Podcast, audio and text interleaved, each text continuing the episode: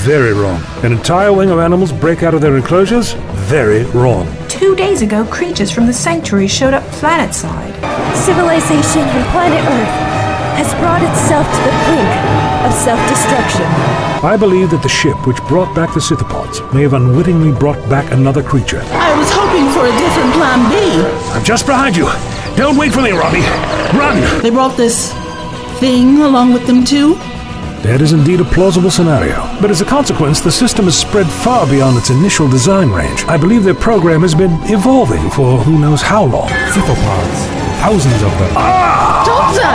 You will be I. Doctor Who faces the might of the Starry Sea by J.W. Smith, a five episode audio drama from Seagull Cord Productions.